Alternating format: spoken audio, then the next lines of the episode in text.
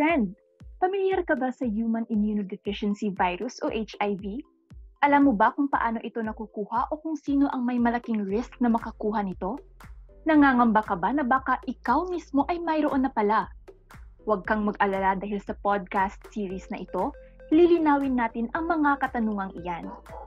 Magandang araw sa ating mga tagapakinig at welcome sa unang installment ng Usapang HIV, a podcast series. Ako si Tina. At ako si Lon, your MCs for this episode. Ilang dekada na ang nakalipas, ngunit ang HIV ay nananatili pa rin isa sa mga pinakamalaking hamon sa pandaigdigang kalusugan, lalo na sa middle at low-income countries, at isa na riyan ang Pilipinas. Kaya naman inilunsad namin ang Usapang HIV, a podcast series, upang kahit papaano ay makapagbigay liwanag ukol sa paksang ito kung susuriin natin ang kalagayan ng Pilipinas noong April 2020, umabot na sa 77,882 ang mga naitalang kaso ng HIV mula pa noong 1984 at karamihan sa mga ito ay nasa edad na aktibo sa pagkikipagtalik. Pinakamaraming kaso ang naitala sa age bracket na 25 hanggang 34 at ang bilang ay umabot sa 39,482 Sinundan naman ito ng age bracket na 15 to 24 sa bilang na 22,406. May 13,610 na kaso naman na naitala sa mga nasa edad 35 to 49. Nasa 2,081 naman ang bilang ng mga kaso sa edad 50 pataas.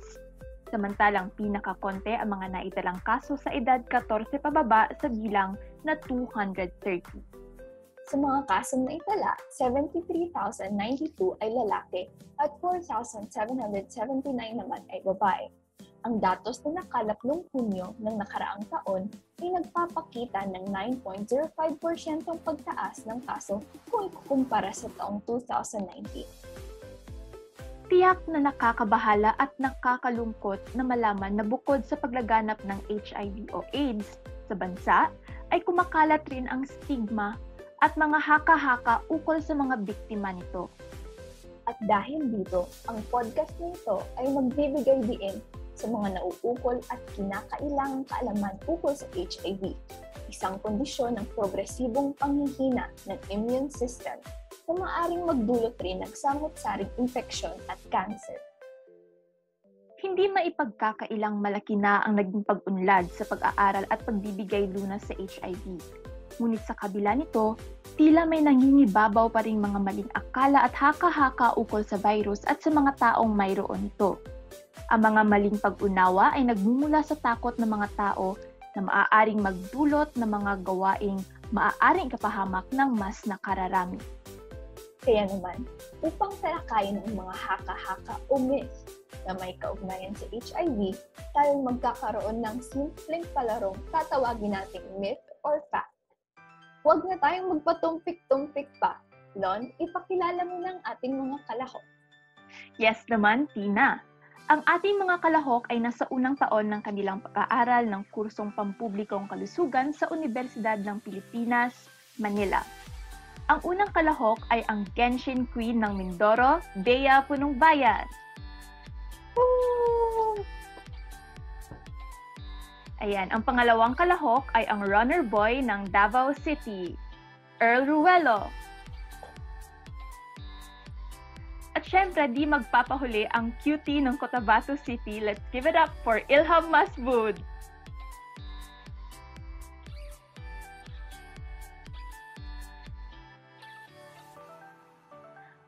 Maraming maraming salamat sa ating mga kalahok sa araw na ito sa pagbabahagi ninyo ng inyong oras upang makasama kami at syempre upang makapagbigay kaalaman sa madla.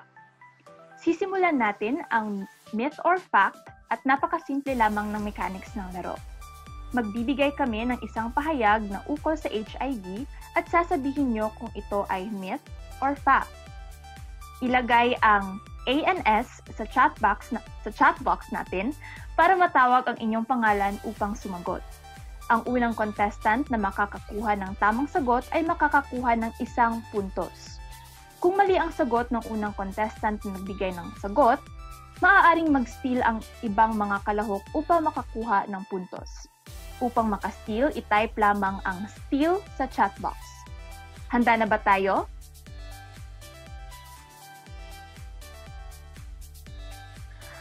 Ayan, simulan na natin sa unang pahayag. Pag ako ay nagka-HIV, ako ay gagaling sa pamamagitan ng pag-inom ng gamot.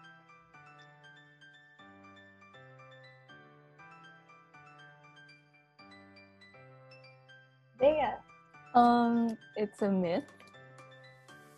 Tama ka, Bea.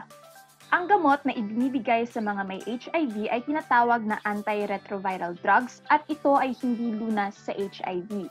Ito lamang ay makakatulong upang bumuti ang kalagayan at humaba ang buhay ng mga pasyenteng may HIV. Ang mga gamot na ito ay may kamahalan at may side effects. Maaari pa ring magdulot ng komplikasyon ang virus. Importante ring bigyang diin na may mga drug-resistant strain o strain ng HIV na hindi na tinatabla ng gamot at bilang resulta, mas mahirap malunasan ang sakit. tama, tama. Umusad na tayo sa ikalawang pahayag.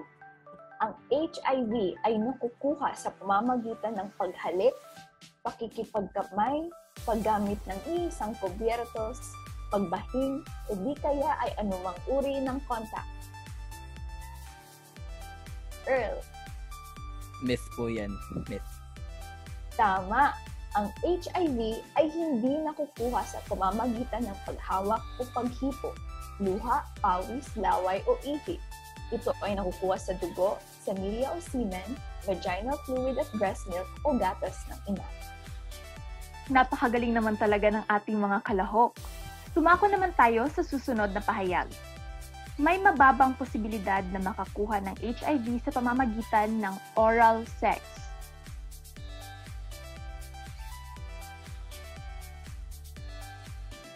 Ilham? Fact?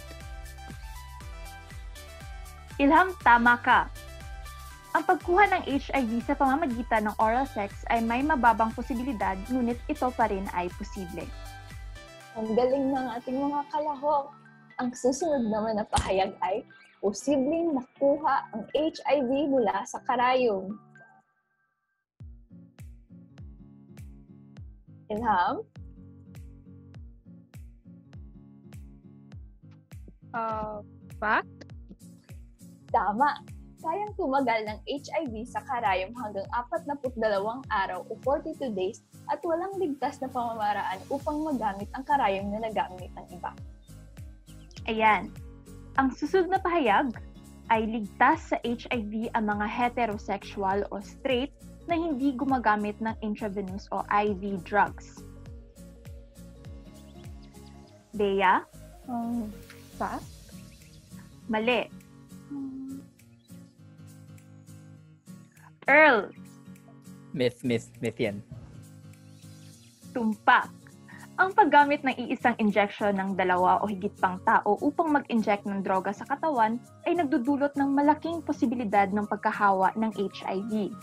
Bagamat karamihan sa mga kalalakihan ay nakakakuha ng HIV mula sa pakikipagtalik sa kapwa lalaki, may posibilidad pa rin na makuha ito ng mga heterosexuals.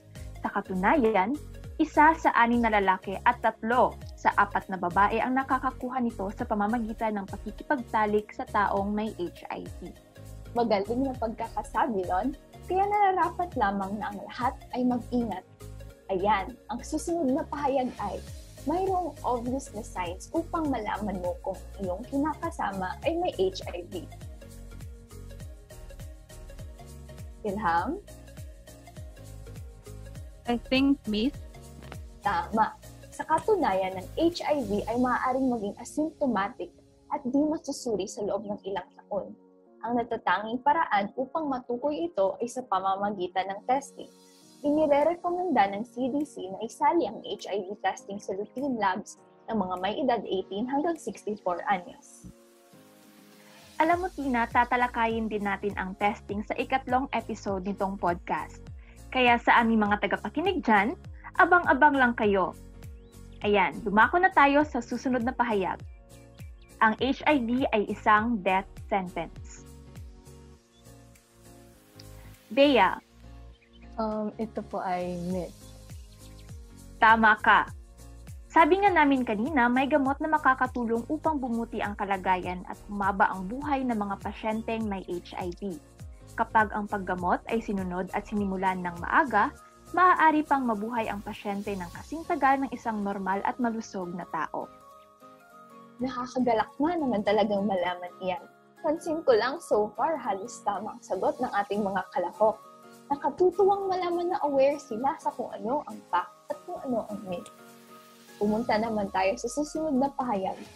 Kapag ang pasyenteng may HIV ay kasalukuyang sumasailalim sa treatment, may papasa pa rin nila ang virus.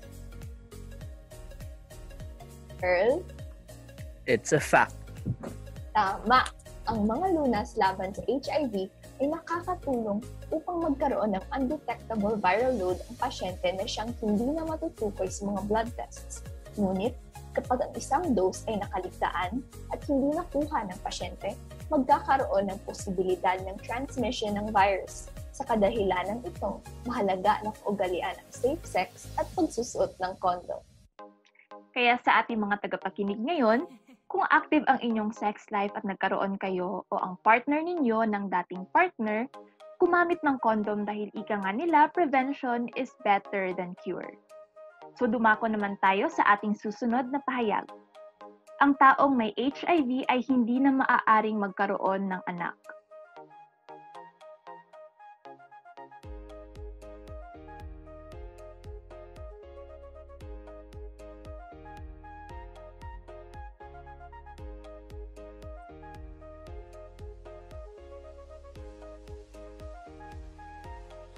Ilham, I think it's a fact. mali. Bea, Um, it's a myth tumpak. Kung may HIV ka, maaari kang matulungan ng iyong doktor upang ligtas mong maipagbuntis ang iyong sanggol nang hindi napapasa sa kanya ang virus. Hanggat iniinom ng ina ang kanyang gamot araw-araw at ito'y ipagpapatuloy niya sa kanyang anak apat hanggang anim na linggo matapos itong maipanganak, ang posibilidad ng pagkahawa ay nasa isang porsyento o mas mababa pa.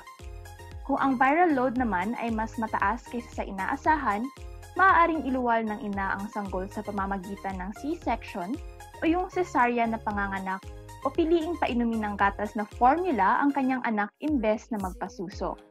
Kung ang babae naman ay HIV negative ngunit ang kanyang asawa ay may HIV, maaari siyang resetahan ng medikasyon na magpapababa sa posibilidad ng transmission sa kanya at sa kanyang anak. Kaya sa mga incoming mommies dyan, huwag kayong mawalan ng pag-asa.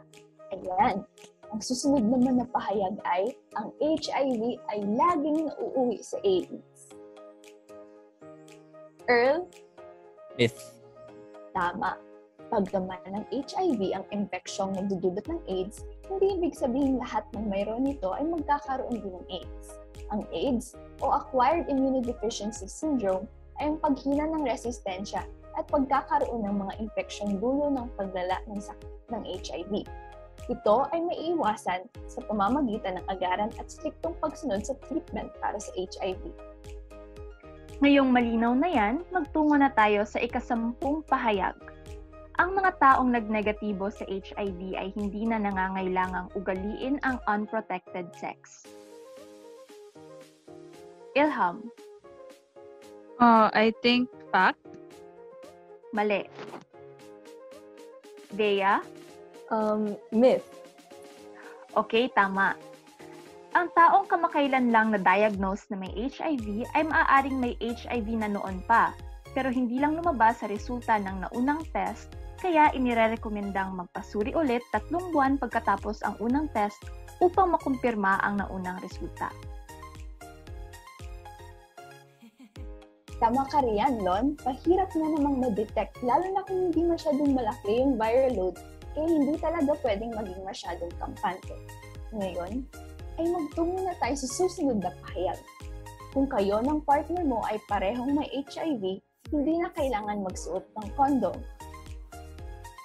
Earl, Myth po yan. tama. Posible pa rin makahawa ng ibang strain ng HIV sa iyong partner. may mga bihirang kaso rin ng superinfection mula sa isang strain na hindi tinatablan ng antiretroviral drugs. Ayan, dumako naman tayo sa susunod na pahayag. Hindi nakakalat ang HIV sa pagkain at tubig. Ilham, I think it's a fact. tama. Hindi kayang tumagal ng HIV sa labas ng katawan ng tao o sa tubig, kaya naman hindi posibleng makakuha ng HIV sa paglangoy, pag-inom, pagbabahagi ng pagkain, o anumang anyo ng kaswal na pisikal na pakikisalamuha o physical contact. Idadagdag ko lang din na importante na maging aware tayo na hindi pala napapasa ang HIV sa ganitong mga pamamaraan upang mabawasan yung stigma at diskriminasyon sa mga taong meron ito. Ngayon, ay bibigay ko ng huling pahayag. Maaaring mahawaan ng isang tao ng HIV sa pamamagitan ng kagat ng lamok. Bea, Um, it's a fact. mali. Earl, It's a myth. Tama. Hindi ibig sabihin na dahil nakakalat ang HIV sa dugo, ay may kakayahang maging carrier ang mga lamok. Kapag kumakagat ang lamok o insekto, hindi nila na naililipat sa ibang tao ang dugo ng huling taong kinagat nila sa iba. Dagdag pa rito, hindi nabubuhay ng matagal ang HIV sa loob nila. At dyan nagtatapos ang ating myth or fact. Maraming salamat ulit sa ating mga kalahok na naglaan ng oras para rito at syempre sa ating mga tagapakinig na tumutok hanggang sa puntong ito. Bibilangin lamang namin ang mga puntos na nakuha ng bawat kalahok at maya-maya ay iaanunsyo na kung sino ang nanalo. Dahil tayo ay mga young adults pa lamang, mahalaga na tayo ay may kaalaman ukol sa HIV. Mainam na alam natin kung paano ito maiiwasan at kung paano magkaroon ng normal na buhay kung sakaling magkaroon tayo nito. Mahalaga rin na alam natin ang mga myths tungkol dito upang may tama natin ito. Tama ka dyan, Tina. Ngayon, i-announce ko na ang winner ng Myth or Fact. Congratulations to Earl Ruelo sa iyong pagkapanalo. What can you say sa experience mo sa araw na ito? Um, hello, naririnig ba ako? Actually, ano, I'm happy na nanalo ako. Uh, pero sa tingin ko ay mm, panalo naman kaming lahat dahil marami kaming natutunan tungkol sa HIV. At um, sana ang mga na-discuss sa araw na ito ay matatandaan ng mga tagapanood. Salamat, Earl. At dyan nagtatapos ang unang episode ng Usapang HIV, a podcast series. Maraming salamat sa inyong oras at inaasahan namin na makita namin kayo sa susunod na installment ng aming podcast. Know your risks, know your status, usapang HIV.